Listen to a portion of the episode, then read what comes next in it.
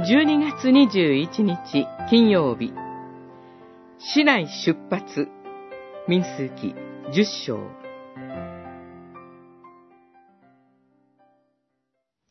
第2年の第2の月の20日のことであった。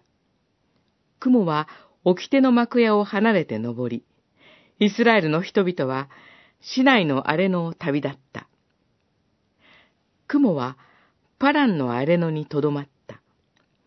十章、十一節、十二節。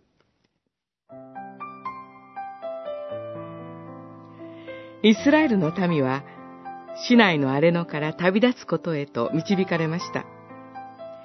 2月20日は人口調査が命じられた20日後です。主の御言葉に聞き従い、人口調査が迅速に行われたことがわかります。雲はパランの荒れ野にとどまったとは、最初の目的地がパランの荒れ野だったからでしょう。出発に先立ち、銀のラッパを2本作ることが命じられました。このラッパは、民全体や部族の長たちの集合の合図、また、宿営地からの出発の合図として吹かれました。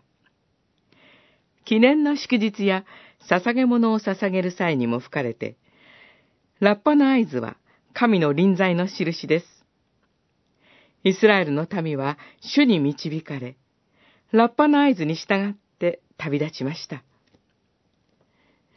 預言者ヨエルは、終わりの日に、シオンで角笛が吹かれると言いました。使徒パウロは、主が来られる日に、神のラッパが鳴り響くと言いました。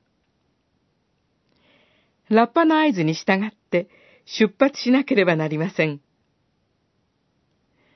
地上の信仰生活は、その旅立ちへの備えだと言えるでしょう。